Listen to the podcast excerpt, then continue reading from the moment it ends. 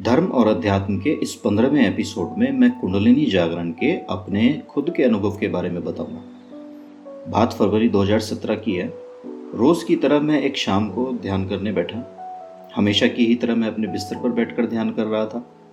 ध्यान में बैठने के करीब पाँच मिनट के बाद अचानक मूलाधार चक्र वाले स्थान पर कुछ भारीपन महसूस हुआ। तभी मैंने अनुभव किया कि रीढ़ की हड्डी सीधी होती जा रही है। ऐसा लग रहा था जैसे कोई चीज़ नीचे से ऊपर की ओर उठ रही है। इसे ऐसे समझें जैसे पानी की किसी रबड़ या प्लास्टिक की लचीली पाइप ज़मीन पर घुमावदार अवस्था में पड़ी है। उसके एक ओर से तेज भाव से पानी छोड़ा जाए तो पाइप के जिस घुमाव से पानी गुजरता है, वहीं से पाइप सीधी हो जाती है। बस यही मेरे साथ हो रहा था। कमर सीधी होती जा रही थी। लेकिन कमर के सीधा होने की भी एक सीमा होती है। मुझे ऐसा लग रहा था जैसे ये ऊर्जा मेरे अनाथ चक्र से आगे ही नहीं जा पा रही है। अब एक बार फिर से पाइप वाले उदाहरण पर चलते हैं।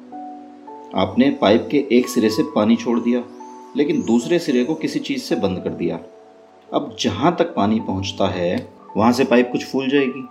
इसके बाद पाइप या तो फट जाएगी, या फिर जो सिरा आपने बंद किया है वो खुल जाएगा, या फिर जहाँ से पाइप में पानी छोड़ा जा रहा है, वहाँ से पाइप निकल जाएगा। अब मेरे अंदर मूलाधार चक्र से ऊर्जा ऊपर उठी तो मेरी कमर सीधी होने लगी। अब जब अनाहत चक्र पर आकर ऊर्जा रुक गई तो मेरा शरीर फूलने लगा। मेरी गर्दन कांपने लगी, मुँह से कराहने जैसी आवाज़ निकलने लगी। आँखें खोलने की कोशिश की तो आँखें खोल नहीं पाया। हालाँकि थोड़ा और ज़ोर लगाता तो आँखें खोल सकता था, लेकिन मैं इस नए अनुभव को महसूस भी करना चाहता था। ये सब कुछ करीब पाँच मिनट तक चला। इसके बाद सब कुछ शांत हो गया, जैसे किसी ने पानी का पाइप बाहर निकाल दिया हो। इन पाँच मिनटों के दौरान इतने प्रेशर या इतनी ऊर्जा के कारण थोड़ी पीड़ा तो हो रही थी। लेकिन इसमें एक अलग ही प्रकार की आनंद की अनुभूति थी, जिसे मैं शब्दों में नहीं बता सकता। कुल मिलाकर यह मेरे लिए एक सुखद अनुभव था। उसके बाद मैं जब भी ध्यान में बैठता, यही घटनाक्रम मेरे साथ घटित होता था।